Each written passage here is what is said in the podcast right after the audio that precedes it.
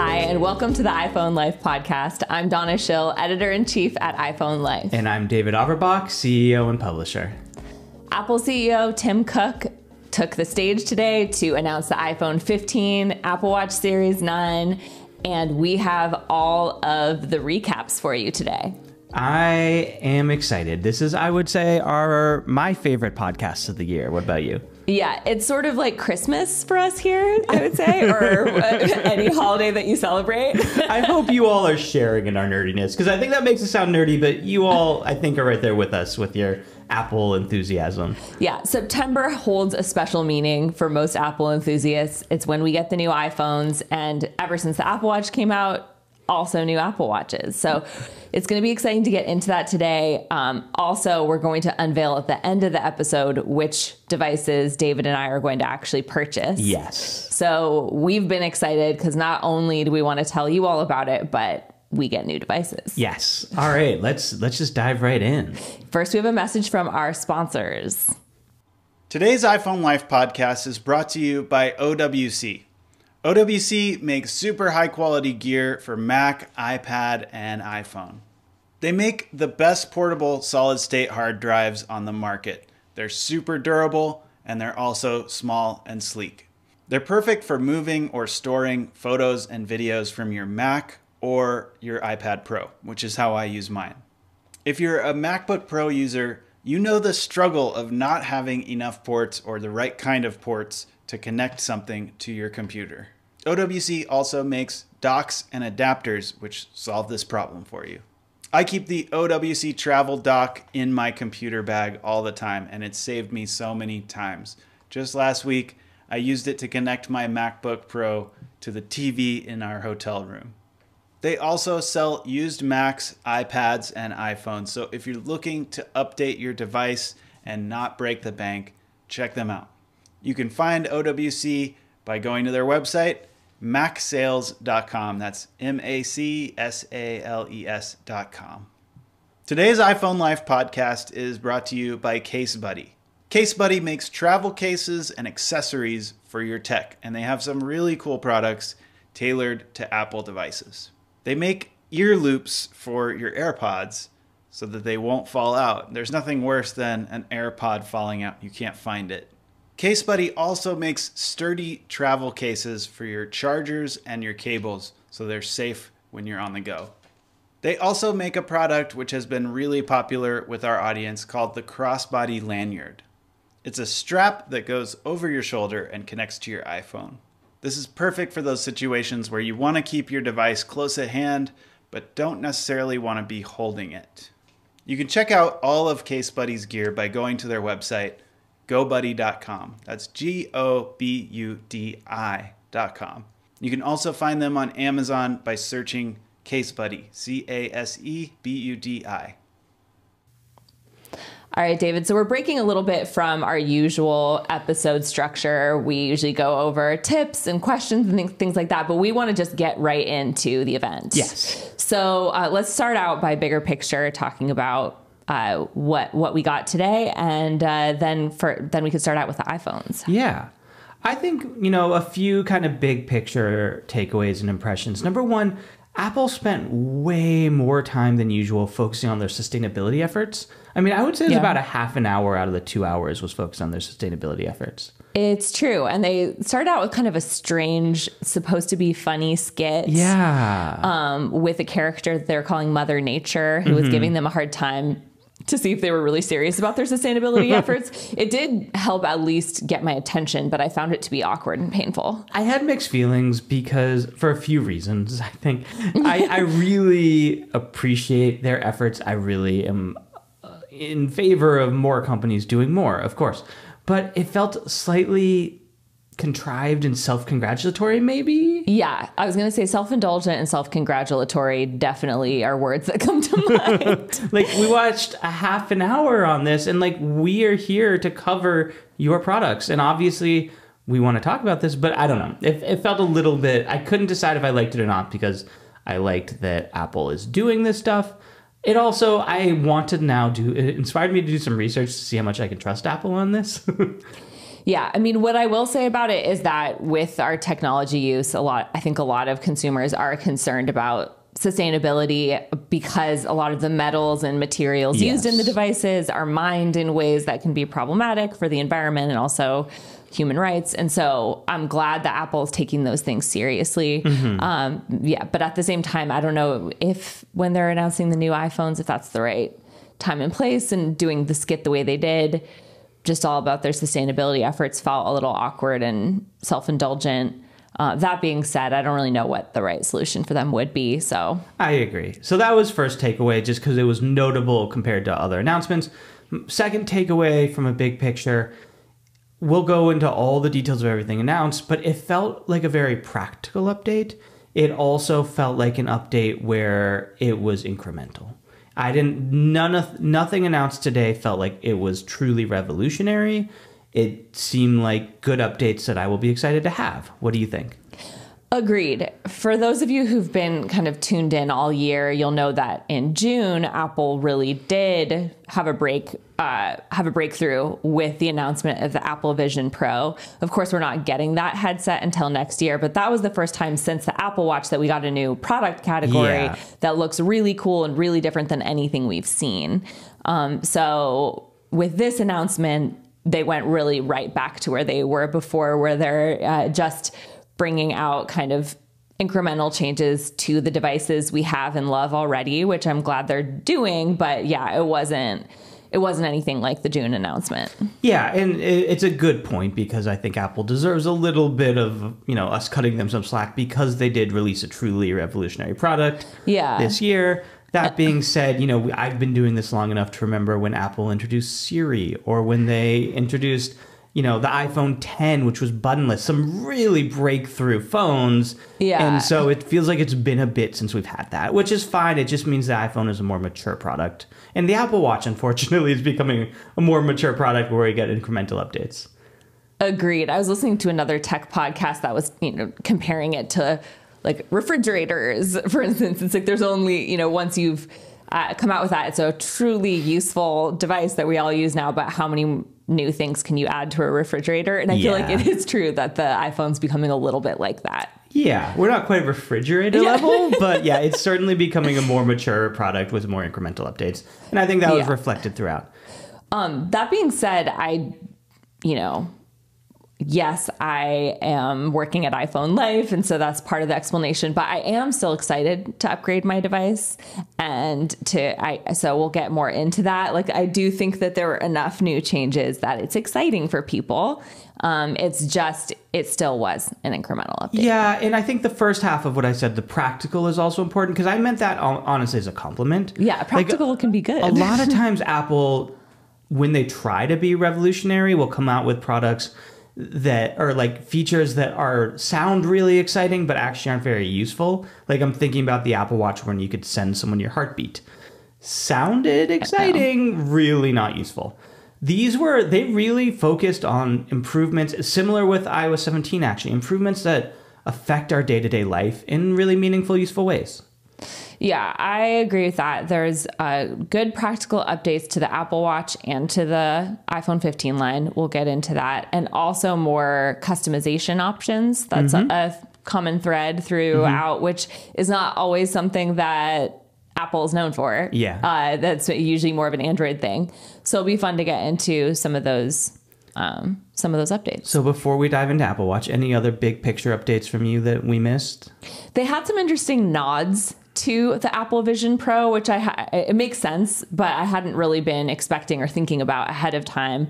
Um, with the iPhone 15, we'll get into the Pro line. They have spatial video, and I could see that being a smart move for Apple to start giving you features that, in order to then watch, you need to get the Vision Pro to see. And I, I think it it's smart for them to start building in. Um, ties into the rest of the Apple ecosystem in a way that's going to make you want that device. Yeah, I mean, it, there's two sides to it, right? There's like the marketing angle of Apple trying to upsell you, but there's mm-hmm. also just the like practical. One of the things that makes Apple so great is that it has this ecosystem and ev- all the products are integrated and work so well together. So it, it makes sense, and I agree. It was it was interesting to realize, oh wow, this is now going to be an important part of an ecosystem. And with the Apple Watch Series 9 too, they had some software features that are specific to the Series 9 that also made me think of that. Like they're doing a double tap we'll get into. Yeah. And that's something, a hand gesture, which we'll be needing to get used to for the Vision Pro, assuming it takes off in a big way, which is a big if. Uh, but still, it seemed like there are things where they're trying to get us used to interacting with our technology in different ways. Uh, there was another Series 9 feature too um, that I'm struggling to remember right now, but also felt like it was preparing us for the Vision Pro. So if I think of that, I'll get back to it. Yeah, the main one for me that I remember was the hand tapping. But yeah, let's Yeah. let's get into Apple Watch and let's see if if you remember. Yeah. Okay. so we're starting out with the Apple Watch. I think so. We'll we'll go in the order that Apple went. Okay. Apple started with the Apple Watch. So we got a Series 9 and also an update to the Apple Watch Ultra. Spoiler, the update to the Apple Watch Ultra was such small things that I can like barely even remember what they were. I think you can dive deeper, but for the most part, it was just an updated. It was just not different. Maybe a brighter display. The brighter display was the biggest one. I mean, I I let, let me pull it up. I have it all pulled up because there's so much, and we literally just watched it that I don't have it all memorized yet. Yeah. Um, but I think faster processor. In general, we kind of tend to skip over this, and then every time I make sure to make a point of faster processors is probably the most important update, even though we have come to expect it. Uh, the brighter display certainly is like sort of the most noteworthy feature. Yeah. Uh, the it's the brightest display Apple has ever made is how they marketed it. Similar to how they say the best device we've ever made every year. And it's like, well, would you make a worse one? Why did you make my device less bright? Oh, well, I remember what I was going to say before. It wasn't a, a nod to the Apple Vision Pro, but it was how um, pointing out how Apple is now tying together the devices and features so much more, um, both with NameDrop, with NameDrop, and um, the on-device Siri were features added to the to the Apple Watch um, and NameDrop specifically. I was like, okay, they're really merging features across across different OSs. Yes. So let's start with those two because those were actually pretty cool features. Yeah. Um, so I, I would say one of the cooler features was the on-device Siri. So Apple Watch now has the ability to process Siri on your Apple Watch. It does not need to talk to your iPhone. And I believe this is where we had some points of like a little Some confusion. question marks. Does it need to have Wi-Fi? So I don't think so, but they didn't explicitly say in the event or in the press release that that means that if you have a Wi-Fi only Apple Watch um, that doesn't have a cellular connection, that you can then use Siri when you're not connected to your iPhone. That part was unclear to me. I my I think because I'm guessing it'll work the same as an iPhone, and like now I'm trying to pull up my memory on that. But my under my I think how it'll work was it processes your requests on device. It does not need to use internet to go to the cloud to process your requests, but many of the requests do require internet. For example, if you ask Siri how many quarts in a gallon, it needs to go check on the internet. But if you if you ask Siri to turn on your your um, flashlight, it actually doesn't need the internet to answer that question. Right. So I think if many, if not most, of the requests do eventually go to the internet, but it's processed on device, which, which means a it's faster even for the requests that do have to go to the internet, uh, and b it's more secure because it it's just less data being loaded in the cloud, which means that you're less likely to be spied on. What about things like asking Siri to calculate your tip? And there, that's where I That's don't like know gray area. what it can process on device and what it can't. Yeah. So I, I don't know. It'd be an interesting thing for us to look into and report back on. But an example would be that I think will work now without your iPhone is using Siri to um, start a workout and stop a workout, things like that. That's just using your voice to do controls on on your Apple Watch directly. I think it'll be able to do that now since it's processing those requests on your device. But if it, yeah, if it needs to go fetch an answer online, that's where you would still need an internet connection either through Wi Fi or cellular. Yeah. So I think to summarize here, your device, all of your requests to Siri will now be faster because much of it is processed on your locally. And also, there will be a lot of functions that you can do even without Wi Fi on your Apple Watch with Siri, which is great because, like you're kind of getting at, a lot of times if you're on a run, you're doing something like that, it's not uncommon to have your Apple Watch and not have Wi Fi. Yeah, and the other thing too is it makes it more secure. Uh, so that because of that, they're now allowing you to control certain things with your health app Mm-hmm. because of it. Like you can log medications or cycles or things like that, which is nice. Yes, and just to clarify, when I'm saying Wi-Fi, I really mean data, so I'm including Wi-Fi and cellular in that. Okay, the other feature you brought up was the tapping feature. So let's let's talk let's talk in- about that. So this is a feature we realize we've written some articles about it because it's been an accessibility feature, which is something kind of hidden that you can enable. Um, but it's a feature they're now bringing into the mainstream, and that's allowing you to double tap your fingers together, your thumb and pointer finger together. To um, activate different controls depending on the app you're in. So if you have your camera open, you double tap and it works as a camera shutter and takes a photo if you're um, if someone's calling you you double tap it answers the phone you double tap again it hangs up um, there were some other ones that were interesting let me look up double tap um, snooze and alarm that was my favorite i was like you know You sleep. You have your Apple Watch on when you sleep, huh? No but i've been more curious about sleep tracking and this was like to me kind of a good reason to try it I think it would be uncomfortable. That's why I've avoided it. Yeah, I mean, I have family members and friends that use it and say it's fine, but I similarly had concerns that it would like interrupt my sleep. Um, so yeah, not sure. Other thing is um, that uh, I said camera shutter, answering and dropping calls. Oh, starting and stopping timers. Yeah, and replying to text message. Um, you can check. You can go through your Smart Stack. So they have a new Smart Stack view, which on your Apple Watch, which basically like uses AI to sh- show you different displays, and you can sort through them just by tapping. Yeah. Um, yeah, this one, I think one of the signs to me of a really good feature is when they release it and I get a little bit angry that I haven't already had that.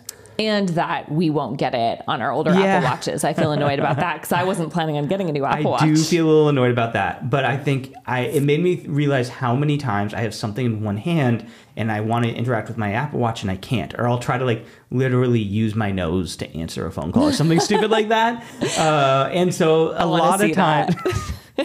You never will have to now, thanks to Apple. Thanks, Apple. Um, but a lot of times, because Apple Watches are designed to be used on the go, you have something on one hand. So this will be a really nice feature. Yeah. I so actually I think the um the double tap and I think the double tap and the on device Siri are the most exciting features about the Series 9 and make me want it. They are. There's a couple others though to bring up. One you already talked about, which is contact drop. Yeah, NameDrop. Oh, NameDrop. Thank you. Which we are all getting on our iPhones with iOS 17. And basically, what it is is when you want to share your contact info, if you're in the same room as somebody, you can literally just tap your iPhone on their iPhone and you can exchange contact info that way. You don't have to do the awkward, like, let me text you. Oh, did you get it? Okay, text me back. So I have your number, that sort of thing, which is good. Um, so th- that was one of them. The another one that I'm actually really excited about is the they expanded the one of my favorite Apple Watch features is the ability to ping my iPhone because I just chronically lose my iPhone all the time, and you can use your Apple Watch to make your iPhone ping. Well, now they added extra layer of Find My technology built into this. Didn't you say you use this multiple times a day? Yeah. I am I use it once in a while. using losing my iPhone.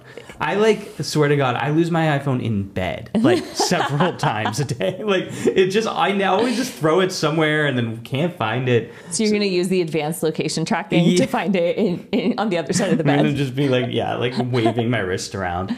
Uh, so how it works, it not only makes your your watch or sorry, your phone ping, but it actually pulls up a little display on your watch that will similar to find my how it works on like AirPods or, or AirTags will literally tell you when you're getting closer to it. Yeah. And it'll it'll guide you to it. It's basically like turn by turn directions to Yes. your item. And this is something that Apple released. Apple released on both the phone, the new phones, and the new watch. All of the Find My technology works from farther away because I have really struggled. I not this will surprise you 0 mm-hmm. I lose my AirPods a lot. I once threw away my AirPods. You like I had trash in one hand and AirPods in the other, and I somehow managed to throw them both in the trash and then lose it. Okay, I mean, this is similar. We had a lady write in recently saying she swallowed one of her AirPods instead of a pill. I, and I was like, I can see how it happened if you have the pill in one hand and the AirPod in the other. Anyways. Everyone was laughing but me, and I was like, "Oh my god, I would do that." yeah, I, you and I both Yeah. were thinking that. Um, yeah. Anyway. So the problem though is my AirPods have Find My technology, but it doesn't work very well. Have you had this problem? Sorry, I'm still You're still about thinking the- about yeah. me throwing away my AirPods? Yeah. have, have you had this problem where like you lose your AirPods, you go to find it, you pull it up on your phone, and it like They're out of range? They're out of range. Yeah. Yes. And even when it's in my own home, it'll be out of range. Yeah. To me, it's pr- very limited. It's very limited. Um, so the idea is it's getting a lot less limited. They ha- have improved the chip that uses fi- that they use for Find My. So now you can find it up to like sixty feet as opposed to it was like five or ten feet before. yeah. Wasn't it like 20 to 30? But either way, it's a lot more. Yeah, I don't actually. Yeah, I'm not sure. Yeah. Um, so that did seem like a cool feature. Also, people in the office were like, my Apple Watch is bright enough, but there is uh, the new feature that it's twice as bright of a display from the Series 8, which I think is is better. I, I. I- uh, yeah, I thought that was kind of nice. There are Yeah. times when I'm out in the sun and I don't, and, like it's a little bit hard to see. It's not one of those reasons. The thing is with all of this, to sort of cut to the chase, all of these are nice features. In my opinion, none of these are features that would require somebody that had a new Apple Watch to go buy a new one.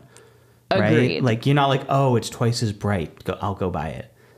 Yeah, I believe I have the Series 6 and I could double check on that. But now there's enough things stacking up over a few years that I'm con- contemplating the Series 9, but it's definitely one of those things like Apple's been just stacking things up like a little by little over the years and then that kind of comes together to to be significant. Um, but if I had last year's one, I would not buy this one. Yeah, I agree. Um, and I think again, like these are all great features. I Yeah. am excited to have them someday.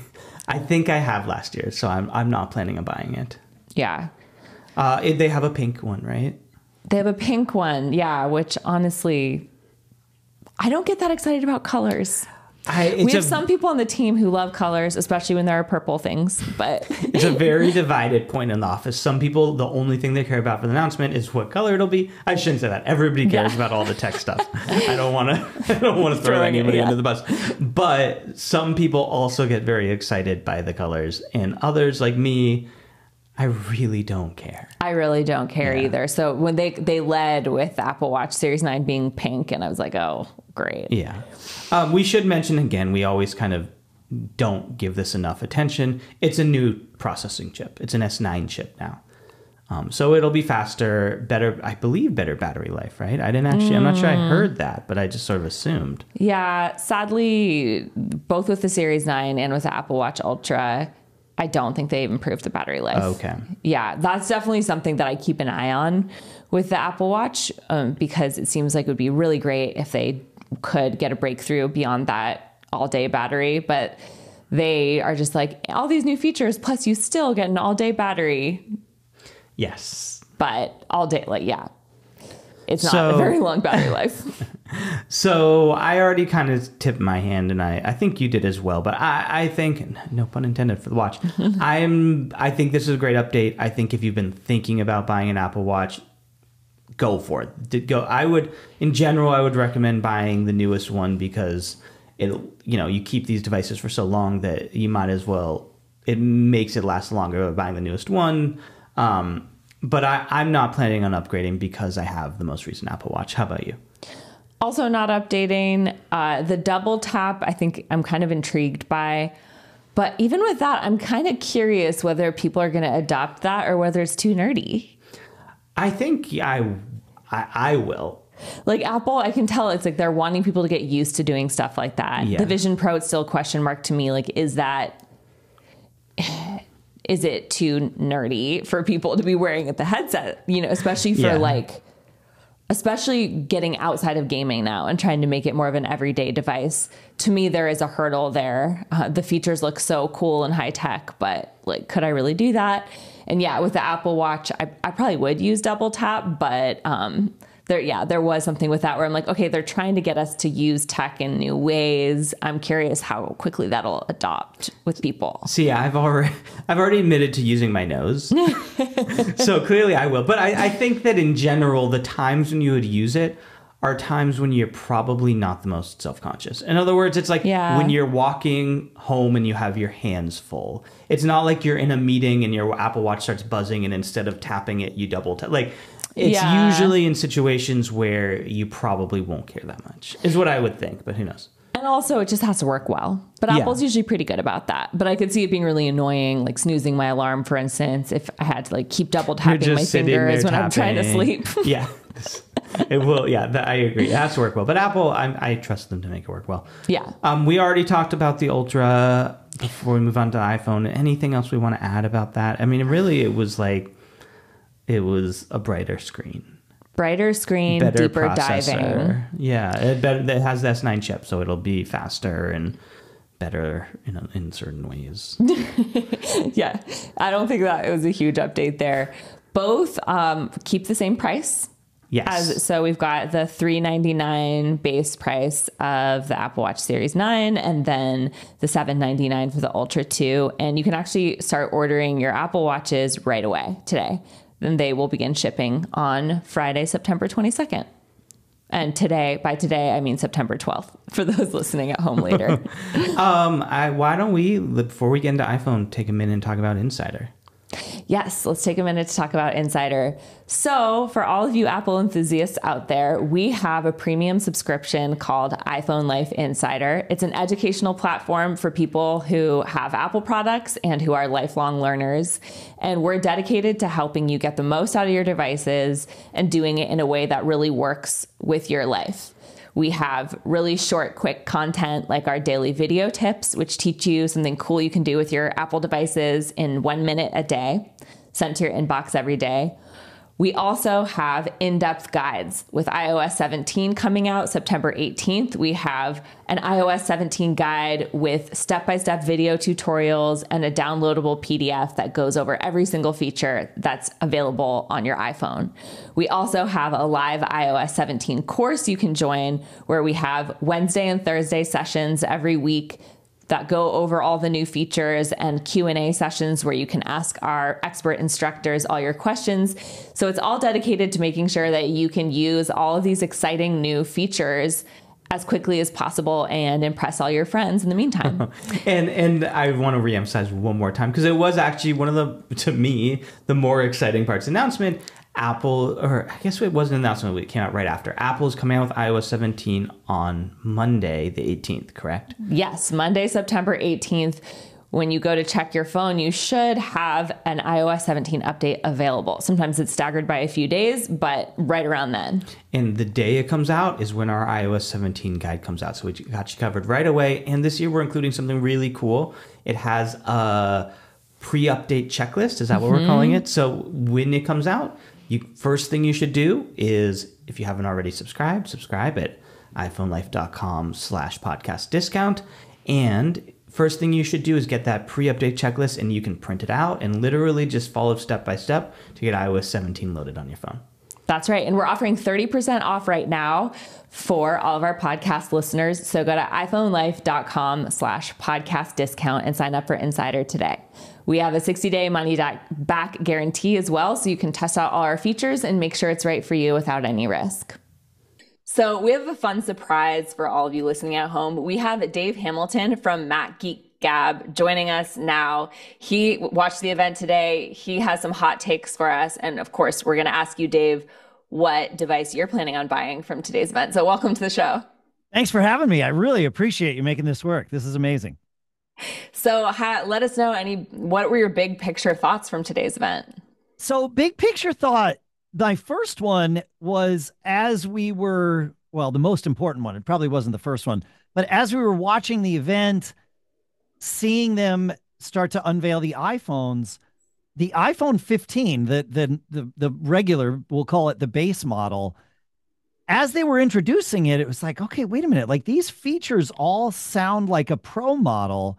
And then they even said, uh, and I want to get the quote up here because I got it right. They, they I want to get it right. They said, um, this is going to hit with our pro users. And I thought that was a really interesting thing for a company that presumably was also going to announce an iPhone 15 Pro several minutes later, which of course they did. And so looking at the differentiators between the Pro and the, between the Pro and the not Pro, it's really interesting, right? Because the iPhone 15 is essentially the iPhone 14 Pro, right? Yeah, Right. exactly. That's what I was thinking. It sounds like a Pro. It sounds like the iPhone 14 Pro. Sounds like the phone I have. It sounds like, but I wouldn't like, I would not buy, I have a 14 Pro as well. I would not buy a 15 because I would lose a few features. Yeah. One of them is the, the, you know, the third camera, but a big one is the always on screen. And now exactly. that se- that seems like an artificial limitation of the 15 not pro, right? Because it's got the OLED screen, it's got the same chip that the 14 Pro has. So, like, but it's Apple, so it's how they do it, right? Like they, they got to differentiate somehow. I know. I was having the same thought and, and was like, oh, people should just get the 14 Pro. But then David pointed out to me Apple takes the 14 Pro off the website as soon as so they're doing it for a reason. Yep. Uh, so so what about the 15 Pro line? Are you tempted by that, even though you have the 14 Pro, or what are your thoughts? Yeah. Yeah, the 15 Pro definitely tempts me. That like that's that's the one. And like, do I need it? No. am I am I gonna get one? Probably, you know, because that's just how it goes, right? I, I like the titanium. Um Mhm. one thing that's interesting, uh, uh, you guys might be in the same boat. I w- like over the last week, I've started getting shipments of cases for what case vendors are calling the you know 2023 6.1 inch Pro iPhone, right? Because Mhm. you know the name is now. yeah, yeah. And as I always do, I try and take my existing phone, so the 14 Pro, and I put it in those cases. It doesn't fit. Um, and it's because I think because the titanium case, and Apple said this during the announcement, they're able to make the bezel or the you know the uh, the frame of it thinner because it's titanium. And so I think that's why the cases are just a smidge like just tighter. I could probably cram my 14 Pro in, but it wouldn't be happy in there. Yeah, So- it's supposed to be a little bit smaller of a form factor while keeping the exact same screen. Also, it's a slightly beveled edge. Right. Whereas I think the 14 Pro is just that hard edge. Which even It's that after hard all edge. my years of covering Apple events, be- the word bevel, I'm like, what is that? What does it mean exactly? It's rounded, but we need Yeah. to sound fancy. yeah, yeah.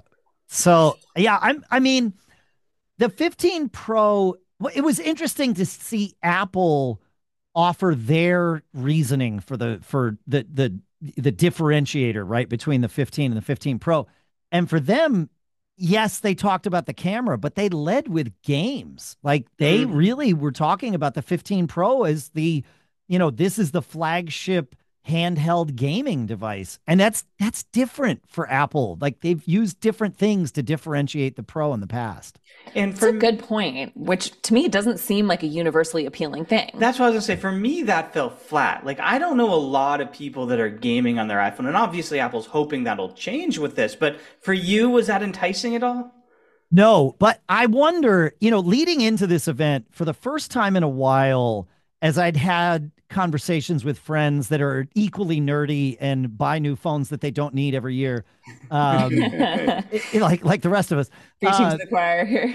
Yeah, well, every one of them went into it saying maybe this is the year I don't upgrade. Maybe this is the year I- and you know, this is for the first time in in many years, you know, the economy is much softer now than it has Mhm. been, right? And so I I wonder if that played into Apple's decision as to how to market this. The idea of explicitly saying that the 15 is a device that's going to entice pro users showing that yeah the 15 pro really you don't need this unless you want the camera or the games like you know they they downplayed the always on screen as a differentiator whereas last year that was a huge differentiator for the Yeah. pro model right so i wonder if apple is thinking we're probably it's going to be tough to reach into people's wallets maybe we try to do that with the lower end phone And we were talking about how recent updates have been very iterative, and I'm one. I mean, with that in mind, it's possible Apple's planning a really big update next year. Fair point. Yeah, that's right. Yeah, yeah, yeah. The 16 could be. Who knows what they add? I don't like. I don't know. Like titanium seems pretty cool. Like that's what I want.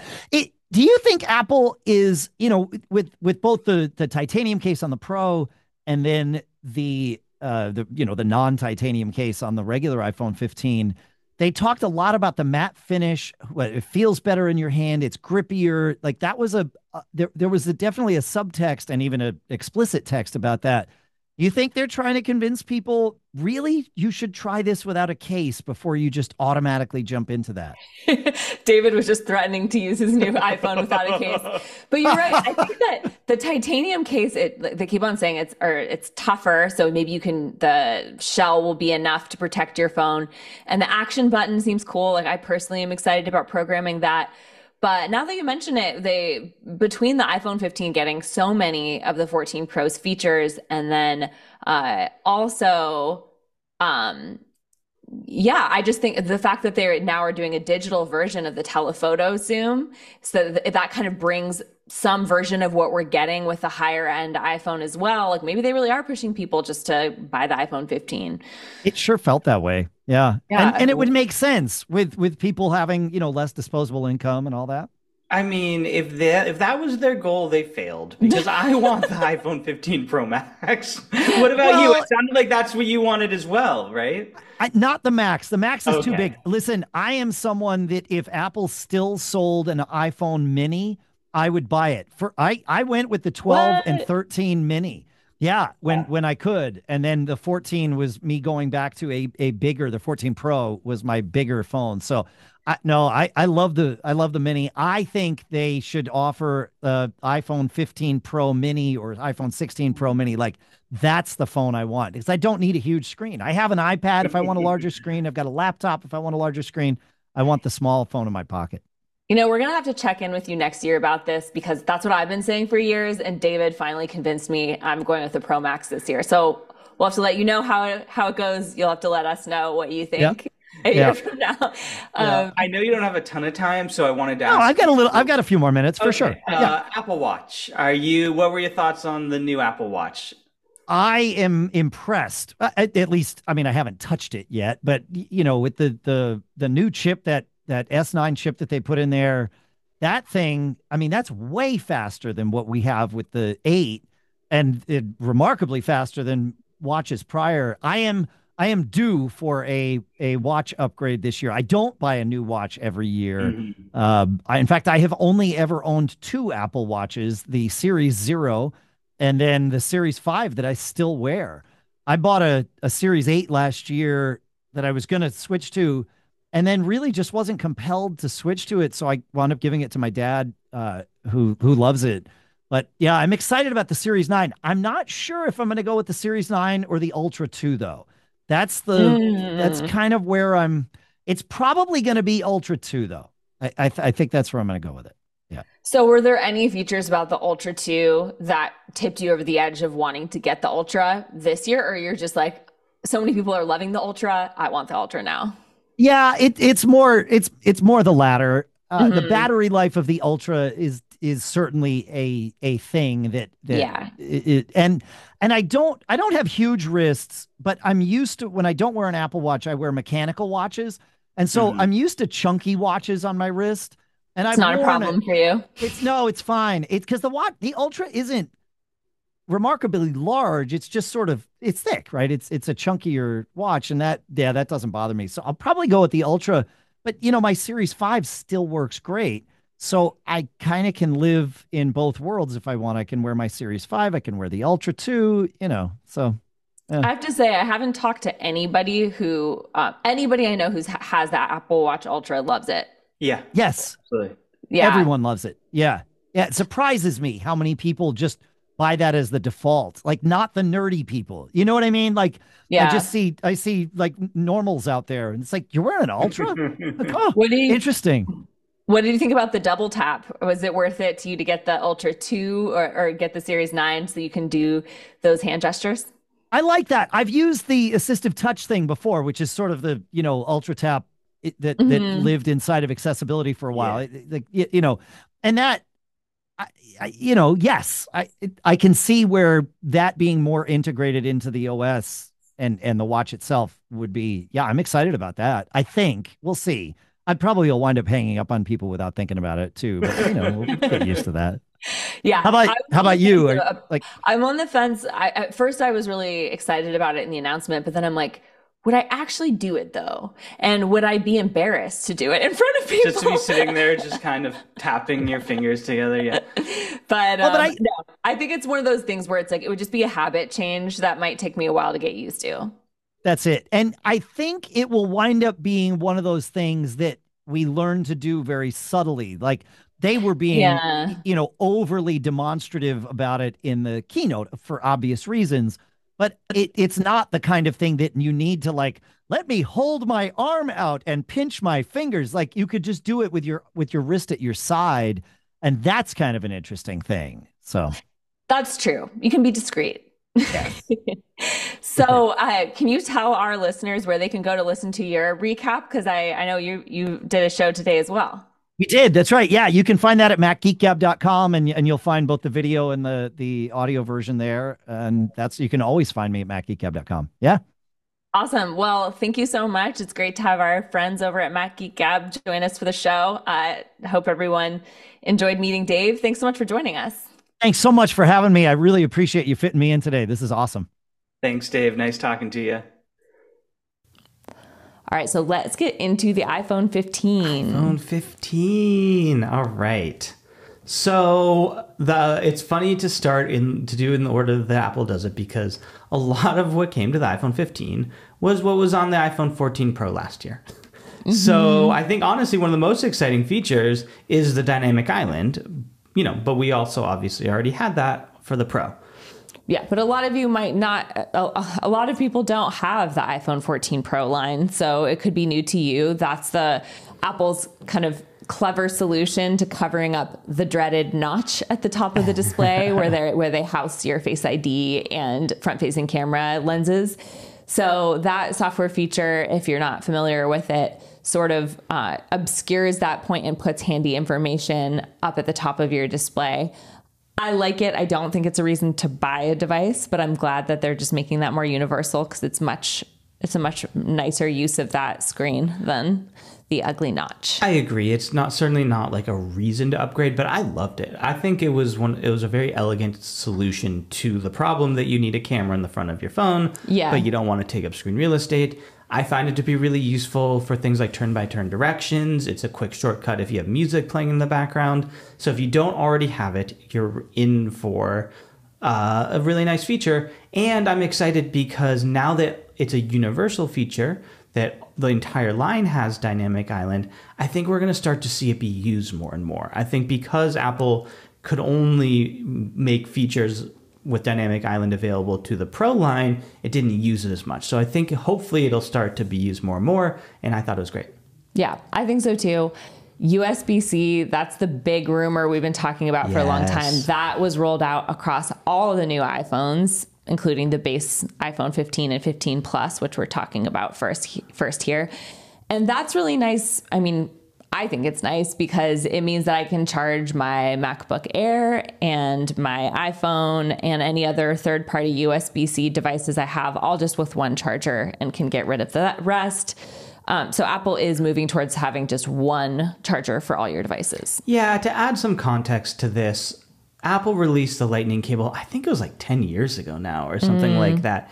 And at the time, before that, we had that 16 pin connector, which was the really fat one we used on the original iPod. And so the Lightning was a really big improvement. It was reversible, you could plug it in either way. It was eight pins, so it was way smaller. It was great. Uh, that that being said, USB-C has come along since then and off and modeled a lot of what they did off of Lightning to be fair, but it's become the standard for everything other than Apple products.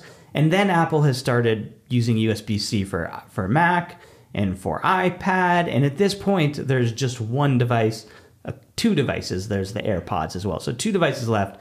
They use Lightning. Um, and so I think at this point it makes a lot of sense. I agree. It's a good feature it probably to be honest it was a couple years late like it's been a couple years now where there was really no reason we needed a different cable for the iphone than we had for the ipad and it'll be so nice especially for households to have I, that have Android and iPhone, they can use the same chargers now. Pretty much, especially within the next few years, as USB A gets sort of phased out, pretty much every piece of technology will just use one cable. Yeah, and that's pretty amazing. I think Apple didn't do it to make it easier to use cross platform because Apple doesn't usually try to make it easy for us to use things cross platform. Uh, it sounds like they just got pressured by the EU to Yeah. do this, but I'm happy they're doing it nonetheless. One thing I will say though, to be honest, is I rarely plug my iPhone in anymore. I really like MagSafe, and so I most of the time just charge wirelessly. I agree. I I love MagSafe. I have a dock that I use by my bedside that I use. When I'm in the car, I'll plug it in a lot though. Mm, I guess I do plug it in in the car too. Yeah. That's a good point. Yeah. Um, And when I'm traveling, it'll be real. Somebody was pointing this out. How nice it'll be just to literally have one cable. Because I travel with I think like four different cables at this point, and it'll be so nice just to have one cable. Yeah, so I think it, it is going to be really nice. Plus, they came they're coming out with an AirPods Pro case that's USB C. Yes. or the new AirPods Pro. If you buy them now, starting now, they'll have that case, which is great. Yes. Okay, so yes, all devices USB C now uh, moving forward, except for Apple Watch. I guess I realize. So we still have the the puck for Apple Watch. Yeah, the proprietary puck.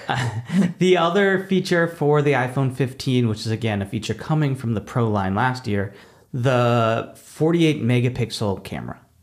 Uh, and so that is a really, well, that's a lot of megapixels. uh, but one of the things that's nice about it is because it's so many megapixels, you can do a digital zoom and it's still high enough quality that it's acceptable and you're still going to have a high quality photo. So what that means is on the iPhone, you not only on the iPhone 15, you not only have a 0.5x and a 1x, but now they're adding a 2x. So you get a zoom now that didn't used to be there because of the high megapixel camera. And my understanding of it is that th- they did work this past year with their like computational advanced computational photography is what they're calling it um, in order to do this. So it's a blend of hardware and software features that allow you to do this. Um, it did look really impressive to me. Most of the time, though, when there's features that are like gi- digitally reproducing uh, hardware feature, I'm a little bit skeptical of it. Like the Pro line that actually now has this amazing optical zoom and does things that are actually um, that they're not a digital reproduction of it tend to be higher quality, like portrait mode, for instance. Yeah. Portrait mode now comes on most iPhones and even on some of the older generation ones, but I've noticed the ones that are doing just like a reproduction of it digitally tend to like have blurrier, not get the edges quite right. Yeah. Like there are a little bit more telltale signs that it's not quite right. But this does have 48 megapixels, so it's like I and that so it, there is good reason to believe that the feature will work pretty well. Well, and we've had the 2x zoom on the Pro line since last year. And I, I think I've said this before on this podcast, but I often find, I don't know what you think, I often find that the 3x is just too zoomed. Yeah, actually, I agree. So I end up using 2x way more than 3x, even though I know because we do this podcast and we teach these classes that it's not quite as high quality as 3x. I still do it because it's like the right level of zoom. Yeah, no, I agree. Like you get too close in. Yeah. If you do 3x, you kind of start walking backwards to get a good photo. Yeah, which I guess is us being like, this is like majorly first world problems. the zoom is too good on our pro iPhones. for us. um, but they did because it was for the um, portrait mode effect. It was a software solution. They added this cool feature, which is basically you don't need to do you don't need to have your phone in portrait mode for it to work, and it That can cool. retroactively apply the portrait mode to different subjects within a photo.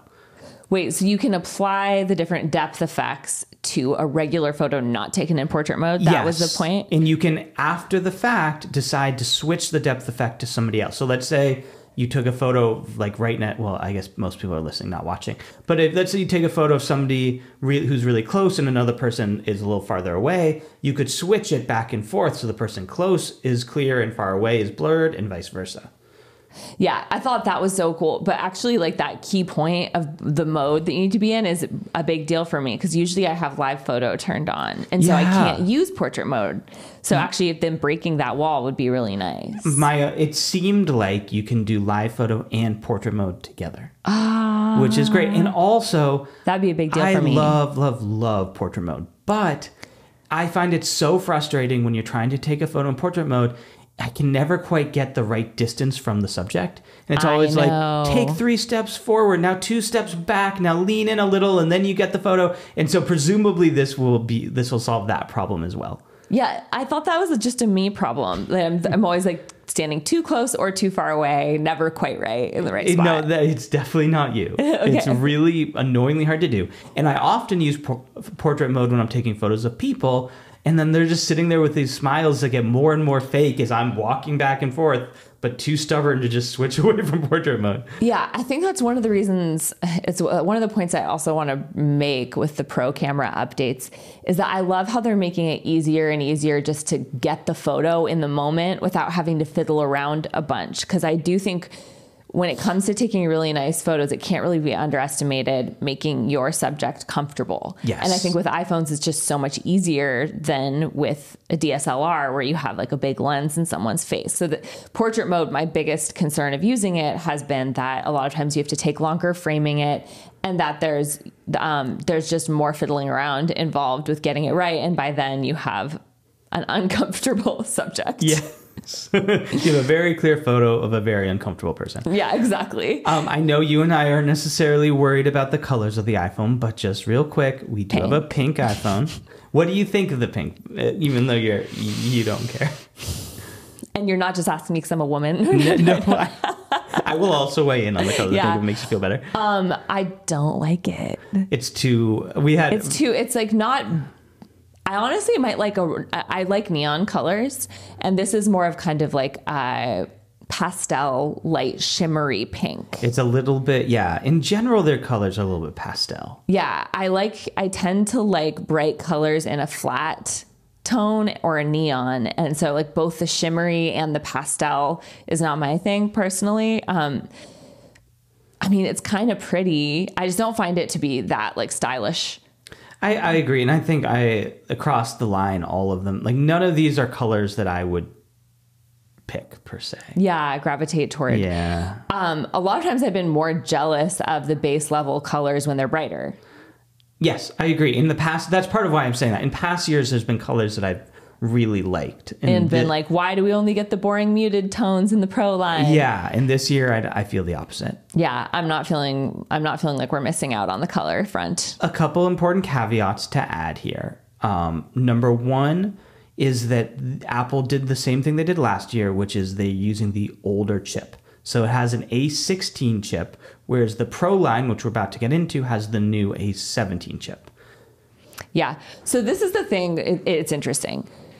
David was pointing out to me, Apple takes the 14 Pro off uh, that you can't buy it from Apple anymore Yeah. once they come out with their new phones, and uh, they so it really is Apple's strategy that they're giving you most of the things from the Pro, line from the year before, um, but they're not offering the the Pro from the year before is still better, and that's part of the reason they're not offering it anymore. So like this new, if you get the 15 or 15 Plus, you're basically getting the 14 Pro minus you don't get the OLED display, you don't get a third telephoto lens, and you don't have the always on display. Yeah, exactly. So it's, and we're going to get to the comparing and contrasting of the new phones, but the OLED display is beautiful. You don't get that. It's a very nice display. Yeah, with And- a high refresh rate, you don't get that either. And you don't get the nice three camera set. Yeah, but you do get the dynamic island, you get the A16 chip, and you get what else? There was more. Uh, USB C, which the other device is getting too. I guess that's it. and you get i mean the camera is you get not the new focus the the new um, portrait modes and all of that yeah. Let's get into the Pro line. yes So um, the Pro line has USB C, like we said before, but it does support higher transfer speeds. It has USB 3 support, which means that it can get 10 gigabytes per second um, transferred. So this was they were really talking about people who are capturing video um, or just like storing large files on their iPhones, and that you can transfer it for it onto a computer or an external hard drive. You could even record to an external hard mm-hmm. drive. So if you were doing spatial video or just 4K video and you wanted to record it straight to an external drive so you're not having to deal with the transfer later, you can do that now, which is cool. Yeah, they added some features to the Pro line that were truly for pros. I mean, it Yeah. was if you are somebody who does professional photography, professional videography, these are really amazing features because they allow you to transfer very quickly. Also, if you're somebody who likes to back up your device on your Mac, this will save you a lot of time as well. For mm-hmm. me, I pretty much do none of that. So I didn't need this feature, although it certainly never hurts. Yeah, I think that and then the material that was another very notable change. The USB C, and then it now the outer shell of your iPhone is going to be titanium, which Yes. is um, lighter weight. It has what they're saying like the best ratio of weight to strength of any metal they've used in an iPhone before. Mm-hmm. So I'm excited to have a lighter weight one because I actually have noticed the Pro line is pretty hefty. It is a little hefty. So this is I have I have the actual specs here. This is what I was saying I Oh, was going to surprise you with. Okay, so Because during the event, I'm like, how much lighter though? yeah, we, which it matters. It's like they kept saying it was lighter, and they weirdly just never actually gave us the specs. Yeah. So I'm looking at the the Pro Max because that's the phone I have. The iPhone 14 Pro Max, which is the phone I have in my hand, is 8.47 ounces, and the iPhone 15 Pro Max is 7.81 ounces. So that's significant. We say that again. Okay, 8.47 to 8.47. 7.81. I thought I do feel like that'll you'll be able to feel it. Yeah, I think it'll be noticeable. Um, it'll be let's do some quick math. I think it'll be close to ten percent later. Hmm. Yeah. So yeah, I mean that it'll definitely be noticeable. It's but it's not like dramatic. It's not going to be like thirty or forty percent later. No, and that also kind of answers my question. Like I feel like if it was really noticeable in a bigger way, they probably would have mentioned how much lighter, you know? Yeah, this is true. I'm Instead of being like curious just ten to percent lighter. I'm curious to look. Okay, and the Pro Max is really where you see the benefit because let's do the 14 Pro versus the 15 Pro really quick. And what you see here is seven. It goes from 7.7 to 6.6. So that's pretty noticeable too. yeah. Yeah. It actually I think so the, the it being lighter weight will definitely be noticeable for people. It also it looks pretty. Yeah, it looked nice. Um, I liked it had a little slightly more curved edges. I liked that. I wasn't that into like the chunky square edge of the iPhones that they've been going for. And I'm pretty happy to go back to a metal back. Um, not only because titanium is stronger metal, but also glass back just scares me. It's way more likely to break. yeah, yeah. And so I, I used to years ago go caseless, and I keep being tempted. And this phone really tempts me because it hyped up how strong the glass was, and it's a metal back. So I don't know. It's possible to live a little more dangerously, but these phones have gotten so expensive that I don't think I can do it. You're gonna do a screen protector and nothing on the back. That's what I used to do. Yeah, yeah. Oh. Because they're so like it's. I during the announcement, I took it off just to just to like look at the phone I had and feel the weight of it. And it's such a beautiful phone that we all cover. And it's. I wish that it was a little more durable, so we didn't have to do that. Yeah. I know. I have some friends who do that, um, and I think they're a little crazy, but we'll see. um, the uh, bezels are a little thinner too. Yeah. Like they're getting a little closer to the edge, to actual edge to edge display. Which matters as well. It contributes to lightness and the form factor. It allowed them to have a smaller phone while having the same screen size. So it's the same display size that you had last year, the 6.1 for the base Pro line or the Pro line, and then 6.7 for the Max. Yes. Um, other features, we the camera is the other kind of star of the show.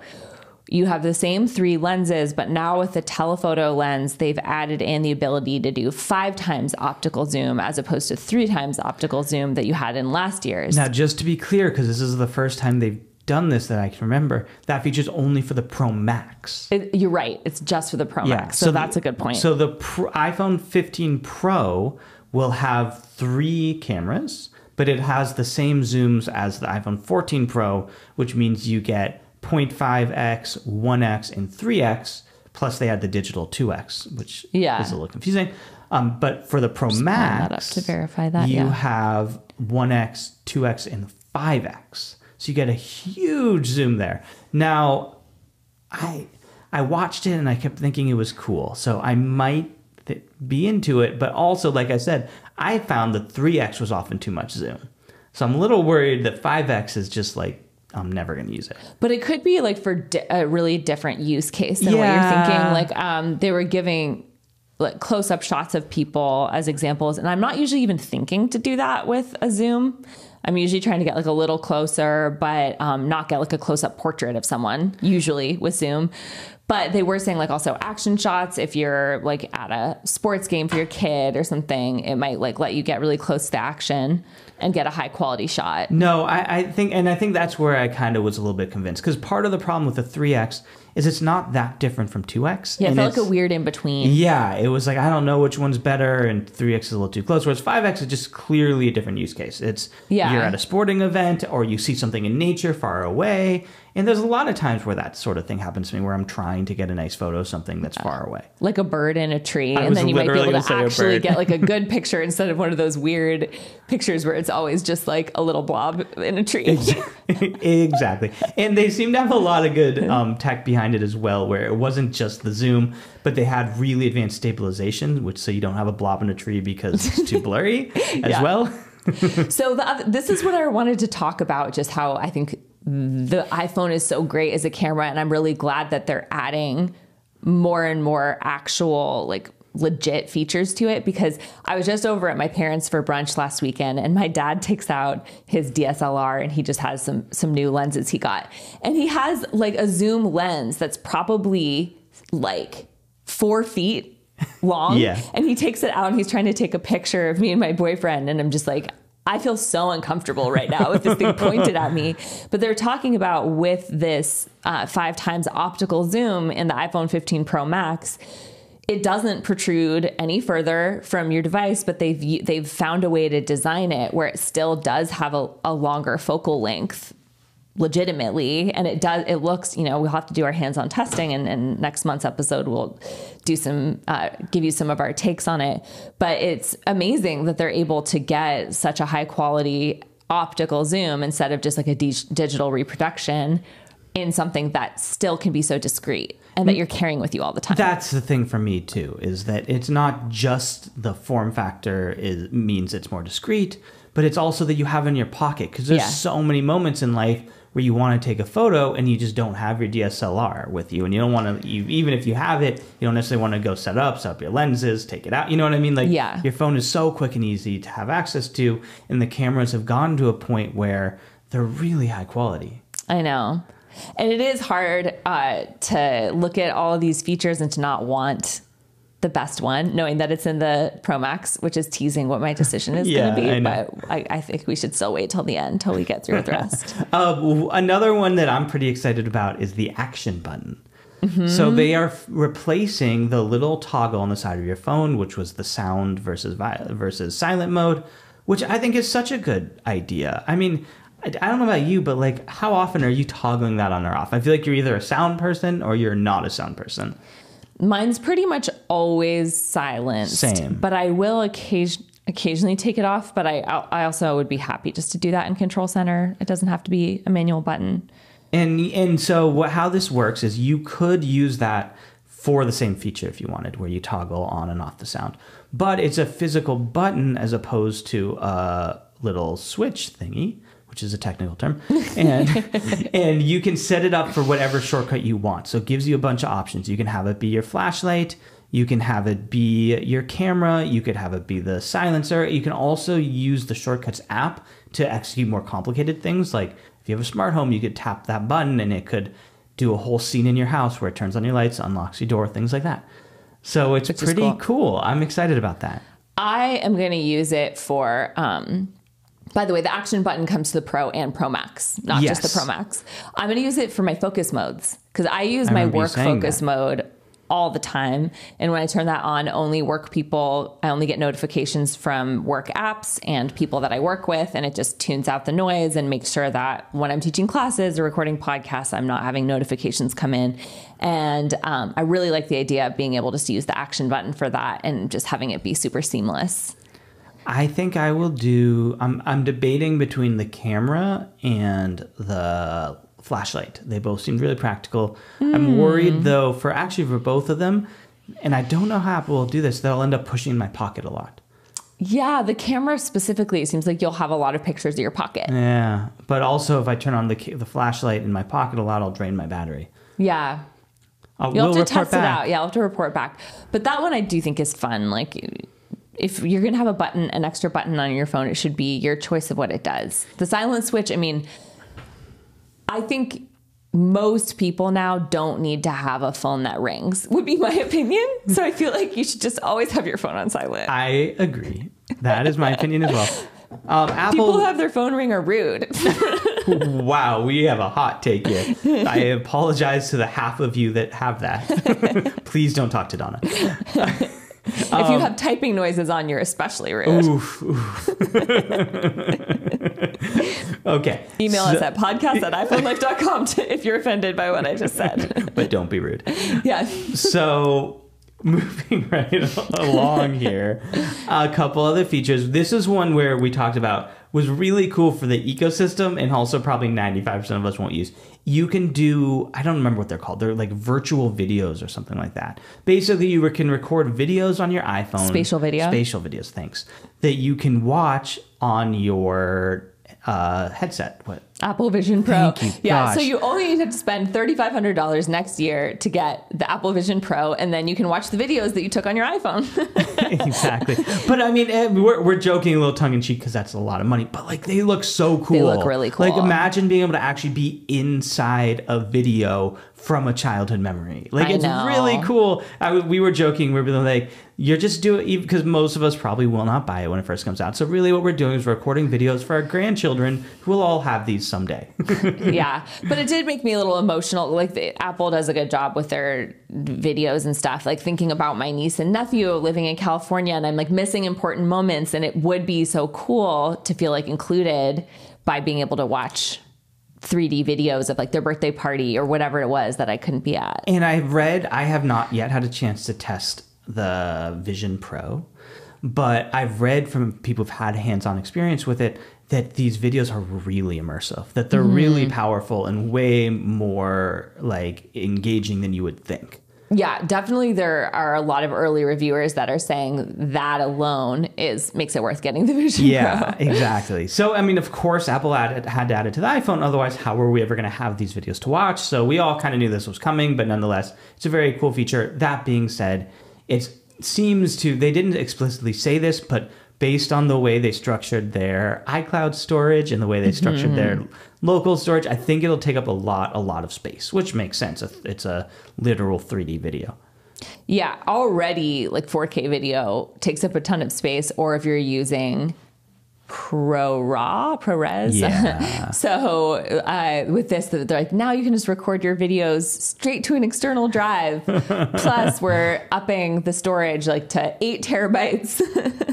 you can get to up to an eight terabyte storage uh, iPhone now. which is wild. Another feature that probably most of our listeners will not care that much about, but still bears mentioning, is it has a dramatically improved uh, GPU. So GPU's graphic processor unit. It's what processes all the graphics, as the name would imply. Uh, but it's really primarily used for gaming and video editing. So on an iPhone, you're probably not going to do video editing. So they spend most of their time talking about gaming and how cool it would be.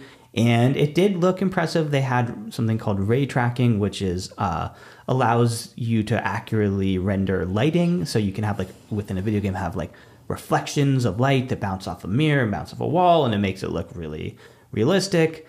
So that sounded cool, except for I never do gaming on my iPhone. Neither. Um, yeah. So yeah, we totally skipped over the A17 Pro. Good, good one. Circling back to that, that's what they're calling the processor that's in the Pro line. I don't really know why they didn't just have a be the A17 Yeah. since like usually there would if you say A17 Pro there would be an A17 but maybe they're going to release that to the base level iPhones next year. Um, so that could be the reason why.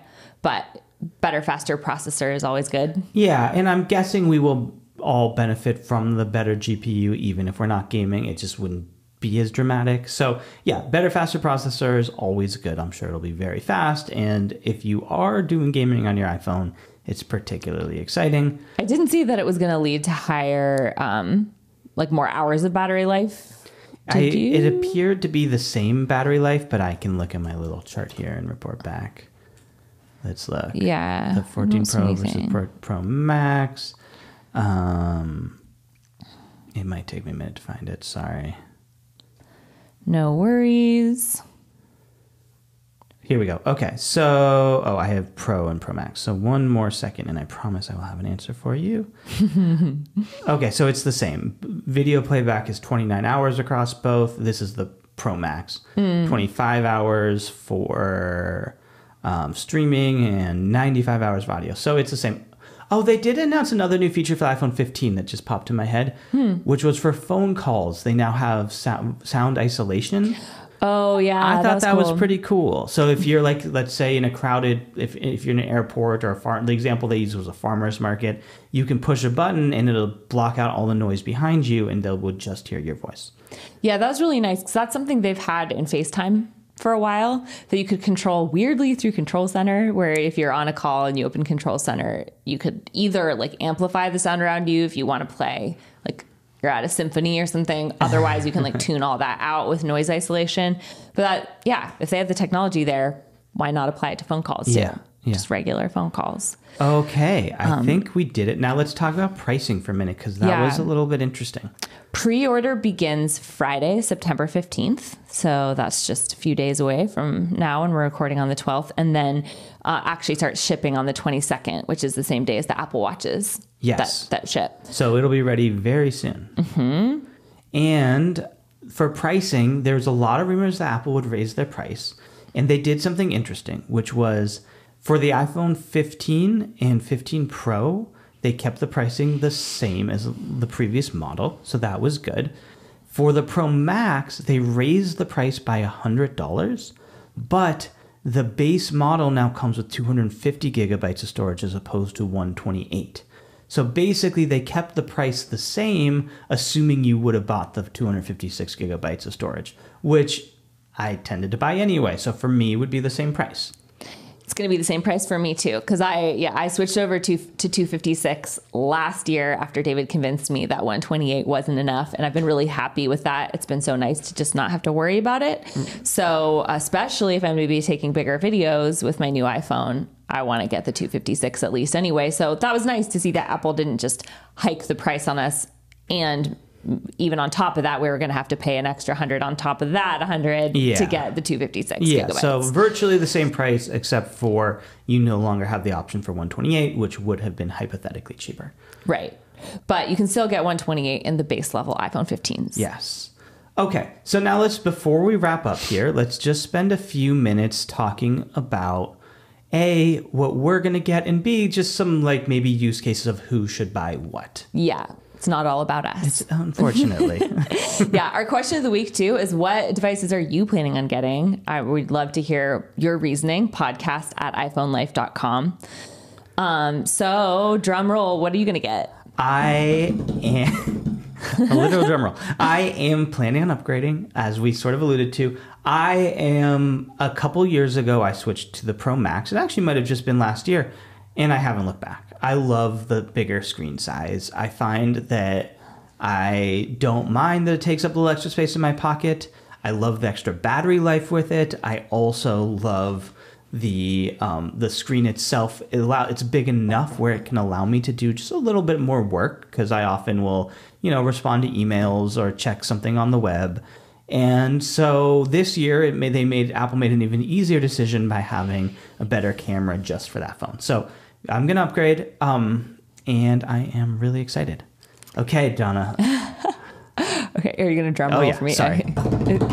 Go ahead. I am going to get the iPhone 15 Pro Max like you. I'm going to get the 258 gigabyte, just stick with the base storage since that's worked fine for me with my 14 Pro. And I'm going to get the black one. Oh, I didn't mention that too. Yeah. I I'm I like the colors actually. I think they're all fun. I also think I will go black. They look Really? like a nice we're so matchy matchy. I know. Well, I feel like this was like the I feel like I just won a years long argument with you because I've been telling you for you did. years that I love the Max and you've s- stubbornly stuck with your smaller device. It's true. So if you've been listening to the podcast, then you might be surprised by my decision. and I think what's tipped me over the edge is a combination of hearing about your experience, David, knowing that it's easier to get work done on it, and also like just watch videos and stuff because.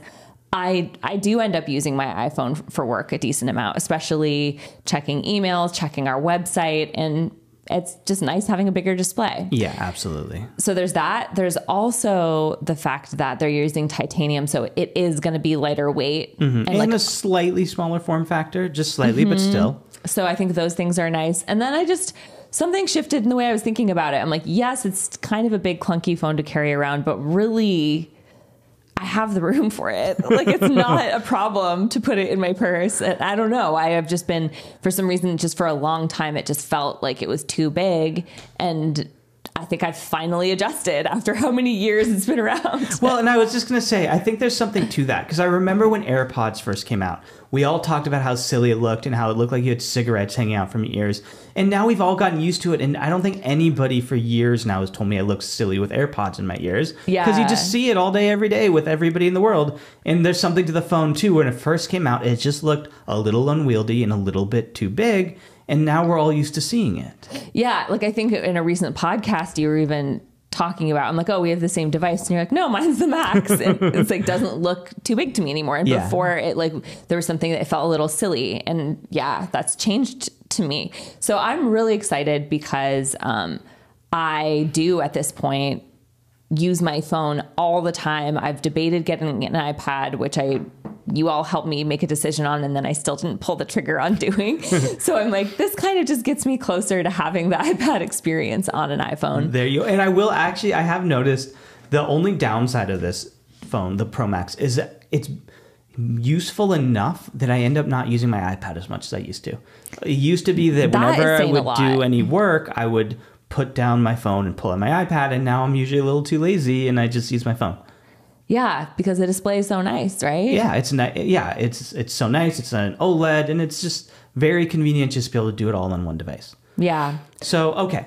We talked about, I mean, we kind of did a little bit comparing and contrasting between the Pro and the Pro Max, but I'm curious to hear your thoughts on why why not get the base model and why are you getting the Pro and and then let's talk a little bit about, you know, who should who should get what because it's not about us. Yeah. So the action button, I do not think is a reason to get the pro line. Mm-hmm. Like, I'm excited about it. It'll be fun, but I don't think that's going to be like a game changing feature for anyone, probably. No, I agree. Um, I think that the switch to USB C across the board is a nice addition.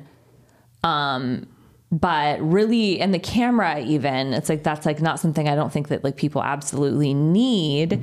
So I would say that if you have an iPhone 13 or an iPhone 14, I probably wouldn't update this year at all. Yeah, I mean, we have to start with that obvious caveat that a lot of it depends on what your budget is and Yeah. how enthusiastic you are about Apple products. Because some people make a point of upgrading every single year, and others will write us emails and tell us how ridiculous it is that we would suggest that. So it really depends on you. The other point for mm-hmm. budget, though, that I do want to mention is that these phones retain value. So the Apple said, and, and this is often the case, that you can get up to $800 if you trade in a phone.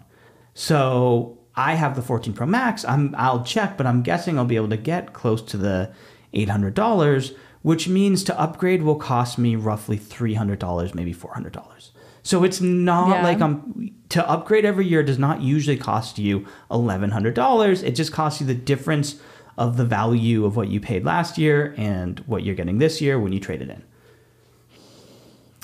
That is all true. Um, and I think that that's something, you know, most of our listeners are Apple enthusiasts. So tailoring the advice more to all of you, it's it's sort of like buy what you can't not buy. Like whenever I'm talking to my dad and, you know, and considering my options too, it's like we're like, well, we don't need the new device. It's like Yeah. we're trying to talk ourselves out of it and then usually end up buying something anyway Yeah. because we want it. So it's like I don't know, it's hard to give advice to people who just like get excited about all the new features. It's, do you absolutely need to use the action button? Do you need the five times optical zoom?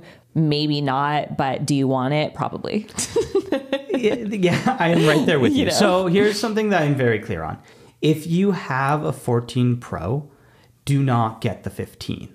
Like the 14 Oh, Pro yeah. may debatably be a better phone than the 15. I mean, isn't it pretty much is better? There's some features you get on the 15 that you wouldn't have gotten. Um, and, and I think some of the new Zoom stuff. But no, you're right because the 14, the Pro, the 14 Pro has three cameras. It has a better portrait. So yeah, And it has the OLED display. yeah, Which is really nice. And it has the always on display, which you're also not going to get. So I okay, so I think we can conclusively say if you have a 14 Pro, don't get the 15. Yeah. Uh, I think to me, I again the the Pro, the 14, the 15, the iPhone 15 is a really great phone. It's probably a good enough phone for pretty much everybody. So you there's there's not a lot of people who absolutely have to get the Pro. If budget is a concern, I think you can feel really good about getting the iPhone 15 if you need a phone. But I think you and I both love our OLED displays. We do notice a difference. Mm-hmm. We both really have talked about in this podcast how great cameras are on our phones. And the nicer camera, I think those two features are the ones that really make it worth it. You add on the faster processor, which is one of those things that you don't think about. You don't necessarily like measure your speed, but you're going to notice a difference in everything you do all day. So those three things combined, especially when the difference in price isn't that extreme, if you can afford it, it's hard not to recommend the pros. I, I would agree with that. And I think that, you know, it, there's also an argument to be made that if you can pick up a 14 Pro, like a used 14 Pro that's in good condition for cheap now, it probably is a good time to do that too. No, I agree. I, I had that same thought of like going and looking on eBay or something like that for people because I think the 14 Pro Apple doesn't sell on their website anymore as of like today, mm-hmm. but is actually probably a good option for most people. And do you think some of the carriers offer it or no? I actually don't know. Yeah, and Best Buy be worth checking. Yeah. Um, but I think that for people who do have like an iPhone 11 or an iPhone 12, getting the iPhone 15 would be a great upgrade. Like you, all the things you've get, gotten over these past three years add up to like noticeable nice differences. Yeah, as Donna mentioned early in the podcast, even though we've had largely incremental updates the last few years, they stack. And so They if your phone is two, three years old, it really is going to be a dramatic update for you. It's going to feel like a really great new device based on what you have. It's going to be a lot faster. Your camera is going to be way, way better. Battery life, all of that sort of thing. Yeah, the 48 megapixel camera, that's pretty amazing. Yeah. The other thing I can say pretty conclusively is if you have an iPhone 8 or earlier, it, it no longer supports iOS 17. You I gotta think it's time. now. I think it's time. And we have quite a few listeners who are on those older devices, and I get it. Um, it's so awesome that they last that long. If you can make it work, if you don't care, go for it. But I think it's time if you have a device that no longer supports most recent op- operating system. And that's not just like a don't miss out on fun features point. Um, we, for security reasons, it's important to be able to keep updating your operating system to the latest OS version of the OS. So for that reason too, you'll be safer and better off if you have a phone that supports the latest OS. Yeah, I agree. And your friends will start having features that are really not compatible with your phone. They'll send you stickers and you can't view them and things like that. And it's going to start getting frustrating. Plus, lithium ion batteries erode over time. And so that's where you do, it's not as much as we all want to sort of blame Apple for planned obsolescence, it's just a fact of lithium lithium ion batteries. And so every two, three years, it probably does make sense to upgrade for your battery life, if for no other reason. Yeah. Um, the other thing I would say too is we're excited about the 15 Pro Max, and neither of us are probably we're not videographers. Yes. But for people who are in that field and who are, you know, whether they like you like to create videos for the fun of it or you're using it for your job, the 15 Pro Max could be a really great investment for your work. Yeah, absolutely. If you're somebody who thinks you might use it for professional photography, then it's a no-brainer. Yeah. Um, we talked about Apple Watch, but just to summarize there, I think we both feel like it was a nice upgrade, but like unless you were already thinking about updating, it's not worth it just for the features released today. I would definitely agree with And, that. and neither one of us was in the market for an Apple Watch. We have pretty new ones. Yeah, it, it doesn't feel like much of a pinch for me to pass this year. Pinch, Yeah. I feel like it's a funny choice of words when I think about the double pinch. but yeah, that sums it up. If you are an insider, stick around. We're going to go over a sneak peek of uh, our favorite iOS 17 features that, again, will be available to you September 18th. If you're an insider too, you're going to get our full iOS 17 guide. So stick around, insiders, and we'll see the rest of you next time. And don't forget to email us. We'd love to hear from you what products you'll be getting and let us know why. That always helps us to read it on air. Uh, podcast at iPhoneLife.com. Let us know. Thanks. If you like this show, also please take a moment to review it in the App Store uh, and let us know what you think so that other listeners like you can find us. Yes, thank you. Bye, everyone.